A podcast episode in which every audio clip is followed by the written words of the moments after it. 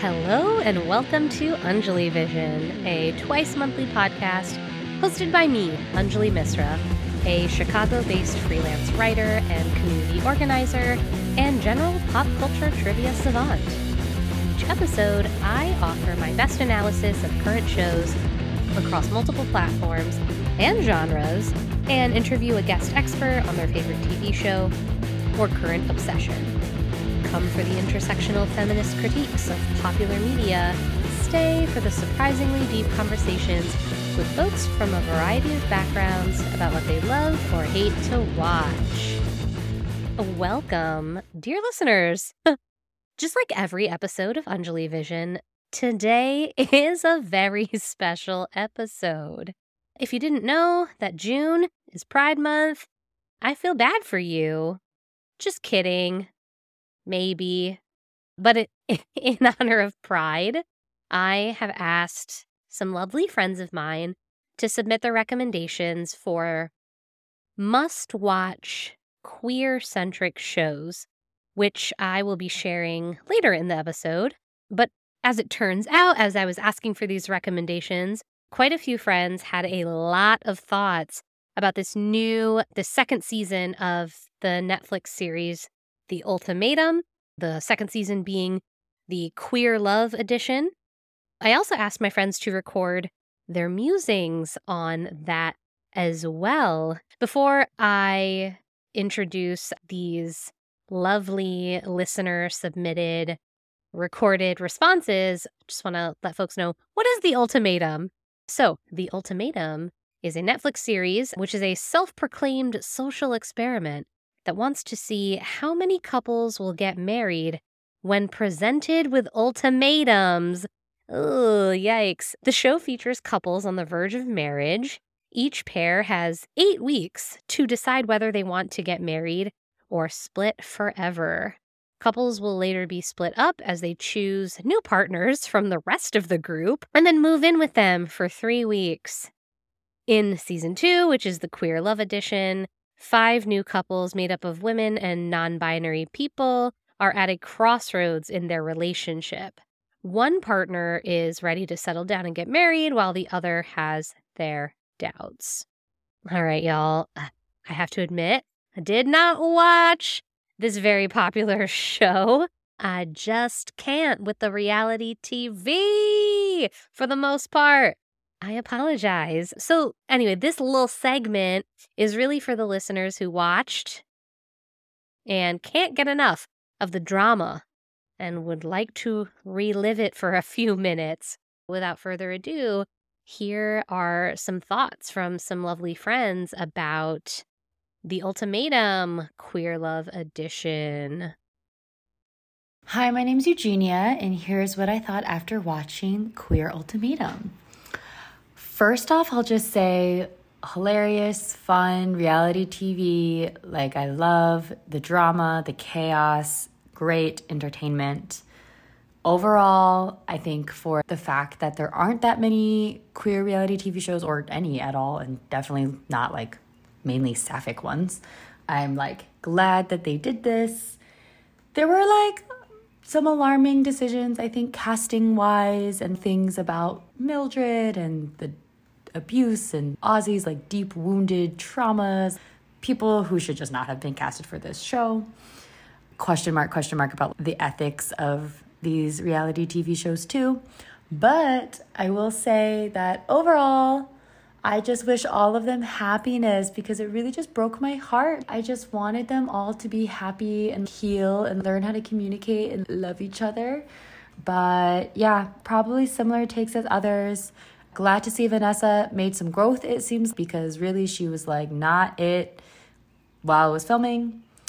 Lexi, I still have questions about her. I feel like she's in a like better place now where she's just like having fun. She has a new girlfriend. I'm like, be young, have fun. Why are you trying to get married? And just like plug for ethical non monogamy, polyamory would solve a lot of these problems. Why do y'all want to get married so bad? Examine that. I don't know. Love Mal, super hottie, cutie. Just hope we get more and hope we get like more nuanced types of relationships too that aren't just all like femme masc duos. Also, new host. Why wasn't the host queer? That is weird. But, oof, drama, drama. Hi, I'm Steph. I just finished watching The Queer Ultimatum and I really loved it. It was super entertaining and I just liked how a lot of the people, even though they maybe weren't always successful at it, seemed like they wanted to be communicating with their partners and amongst themselves, which I feel like is more than you can say for a lot of straight dating shows. I also loved seeing some of the contestants like have meaningful growth during the trial marriages, mostly thinking about Sam and I'm also thinking about how gorgeous Mal is.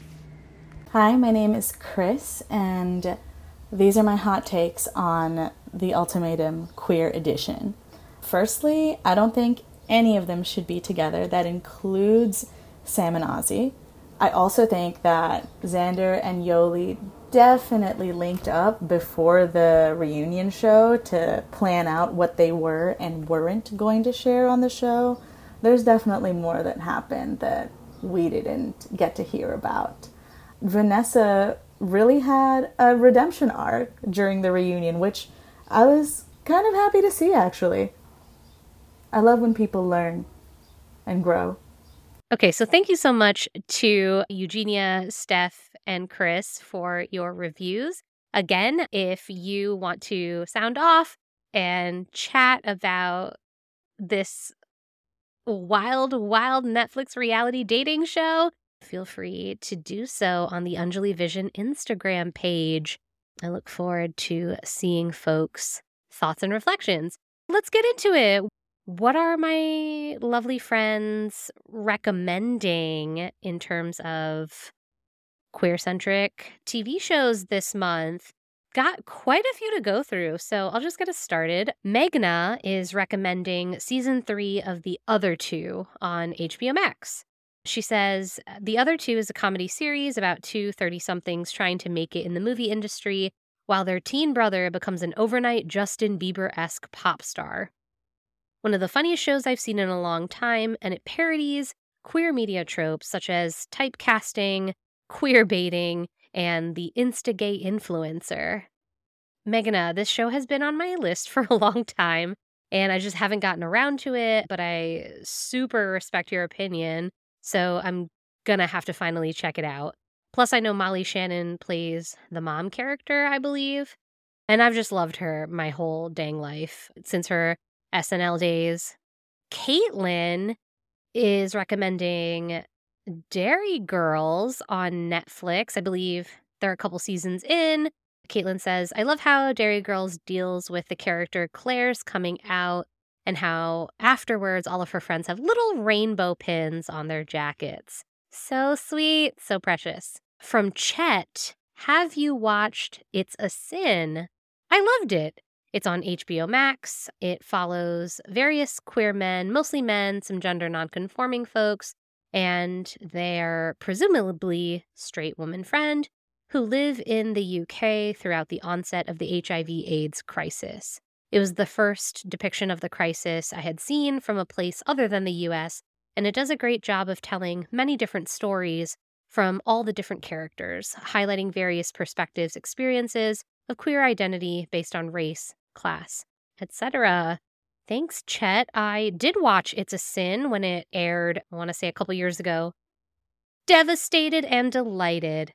Just really a beautiful, tragic, and historically realistic and relevant portrayal of that time. Thanks again for that rec. From Mansi, we have a recommendation of Vida. is one of Mansi's favorite queer shows. It's on Showtime, and it's about two sisters who return home to LA after their mom dies, and they inherit the bar that their mom used to run. They're shocked to find out she got married to a woman while they had been away. The early seasons are much better, but Mansi would recommend watching all of the seasons. The show is majority Latina characters and actors, and it also explores race, class, and gentrification in LA along with family politics and queerness. Mansi also recommends We Are Lady Parts. an incredible comedy on Peacock about a group of Muslim women in the UK who start a punk band. Their lead singer has such bad stage fright that she vomits every time she's on stage. Mansi loves how all the characters have very strong personalities and show a range of how they relate to their race, faith, and community. There's also a solid queer storyline, but overall, it's just a delight to watch the band come together. Would have to agree, I would honestly rank We Are Lady Parts as like one of my top 10 favorite shows of all time. I could honestly dedicate an entire podcast episode to We Are Lady Parts. Couldn't get enough of it. Loved it desperately. Also, co sign Mansi, highly recommend. Mansi also wanted to plug Hacks and Los Espookies.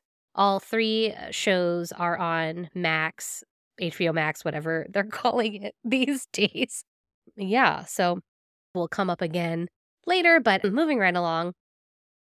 Eugenia has a few recommendations, first of which is Transparent, which can be found on Amazon Prime.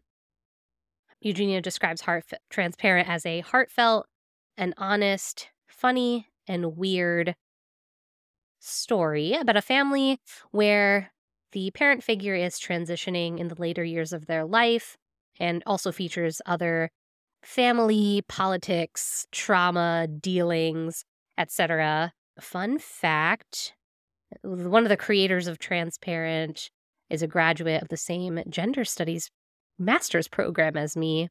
So a little bit of legacy there. Transparent, yet another show that I just never ended up getting to. It's still on the list. One day I will get to it. Another recommendation from Eugenia Steven Universe from Eugenia, quote unquote, healed my inner queer kid. So sweet. So, the premise of Steven Universe is that the Crystal Gems are a team of magical beings who are the self appointed guardians of the universe. Half human, half gem hero Steven is the little brother of the group. The goofball, Steven, is learning to save the world using the magical powers that come from his belly button and he goes on magical adventures with the rest of the crystal gems, even though he is, quote unquote, not as powerful or smart as the fellow group members Garnet, Amethyst, and Pearl. Despite his shortcomings, Steven usually finds a surprising way to save the day. So precious. I know that this is yet another popular animated series that folks love. Swear to God, y'all, I will get to it. There is just so much TV yeah, moving on down the line of Eugenia's recommendations, XO Kitty on Netflix. This is a cute little story about Kitty, the youngest of the Covey sisters, who embarks on a quest to find true love. This series is a spin off from the To All the Boys I Loved Before, like Netflix show, which is itself based off of a young adult book series. Lastly, Eugenia threw in Glee as a recommendation, which can be found on Hulu these days. Who amongst us did not have their introduction to delightful musical television in the early aughts from Glee? Certainly I did. I feel like there's a documentary series about the Glee curse, which is so terrible. It's about all of the terrible things that have befallen folks who, in ways, have been involved with Glee, whether as performers or like peripherally related to the show. Yeah. Anyway, moving on down the list, Euphoria was also recommended. Euphoria on Max. For folks who are not familiar, the show follows a group of high school students as they navigate love and friendship in a world of drugs, sex, trauma, and social media if you don't watch the show, you probably know it best through all of the memes and TikToks and reels that have been created and looped from this series. I am a watcher of Euphoria. The main character's name is Rue. She's in NA recovery, and her sponsor is played by one of my favorite actors of all time, Colman Domingo. Let's talk about Colman Domingo. Everything he touches turns to gold, His role in Euphoria is no exception. He even polished the, uh, I would say, a turd of a show, Fear the Walking Dead. Could have been a disaster, but like his presence in it elevated it, made it awesome. I think it's on like it ended up being eight seasons. Anyway, I will say that's why I watch Euphoria. Side note HBO tried to fill the space between seasons of Euphoria with this other show called Generation that I also watched. It really failed to fill the gap.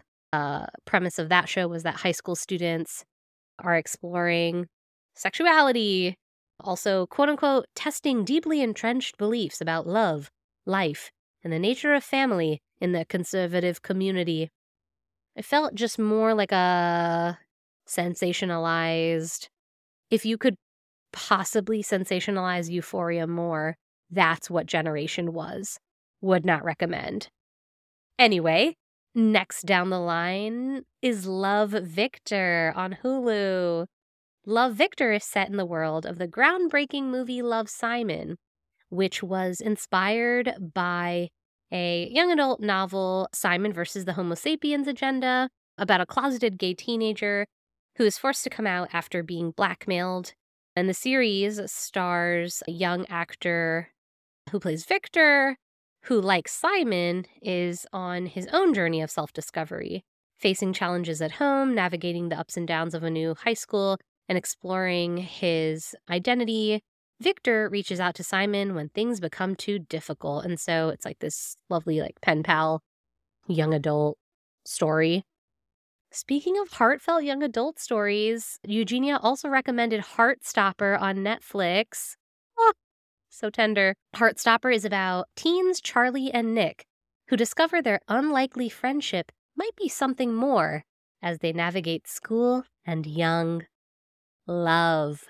As a person who has read the comic book that the, or I guess the graphic novel that Heartstopper is based off of. I read it from the beginning. It's an ongoing series, still reading it.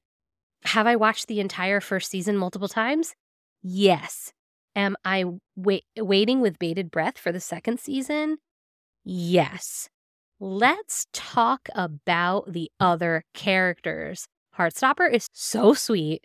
It's a very tender show about like young people just trying to like find friendship and find meaningful connection with each other. Charlie is a part of this super supportive queer friend group. Oh my God. I might start crying, and so I will stop myself and move along. Eugenia's last recommendation is Pose, which can currently be found on Hulu. There's really, again, uh, this is another show that I would need to like spend an entire episode on, and maybe I will down the line or like next year. But I feel like Eugenia really hit the nail on the head. These are the six words that she used to describe the show iconic, historic, love, sad, hot, sexy. And I would agree, Billy Porter. We'll leave it at that. Okay. Andre, Mansi, Fauzi, several other people, including myself, highly recommend the show on Max. This is another show where I could do a whole episode on it. What is there to say? The South Asian immigrant family, the shame, the secrets, the silence about important things, people leaving without anyone ever really knowing who they were. Intergenerational trauma, but also love. Y'all, I have nothing else to say. Mm. It's so good. Watch, sort of. Thanks for listening, friends. I have been your host, Anjali Misra, and my guest contributors today were Eugenia, Steph, Chris, Andre, and Meghna. This episode was edited by Audrey Cornell, and Anjali Vision is a part of the Traded Network. To learn more about our videos, live shows, and other podcasts, please visit thetreadednetwork.com. And happy Pride!